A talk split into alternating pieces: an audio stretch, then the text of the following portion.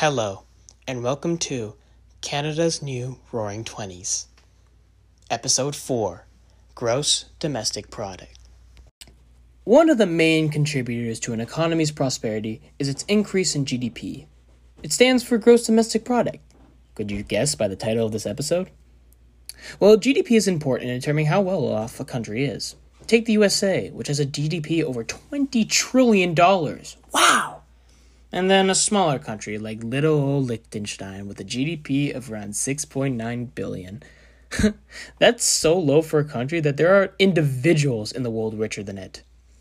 But don't let my intense hatred for Liechtenstein get in the way of this podcast, even, even if they are just a mole on Germany's backside.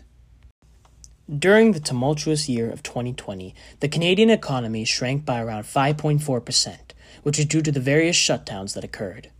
Currently, it is shown that our economy has shown a slight rebound during the last quarter of 2020 and the first quarter of 2021, mainly due to easing restrictions.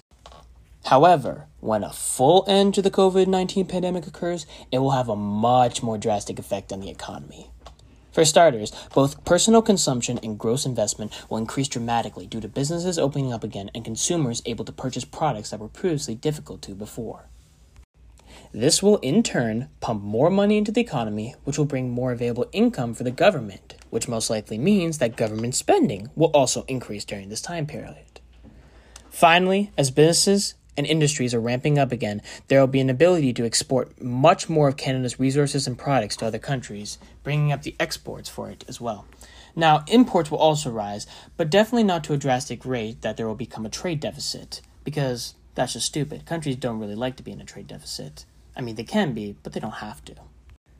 This, all combined together, will add up to increasing Canada's GDP at an extreme rate. A large rise like this will cause a string of economic growth and a massive increase to GDP per capita.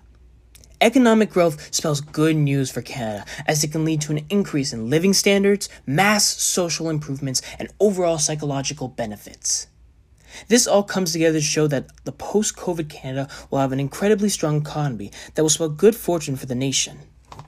We might never make it to the USA's $20 trillion mark. But hey, let's be happy in the fact that we beat out Liechtenstein. Take that, you pathetic European country.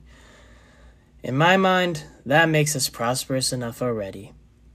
Don't worry, you're going to start to see the GDP rise up like a dog after hearing the word walk and Canada will inch its way closer to prosperity.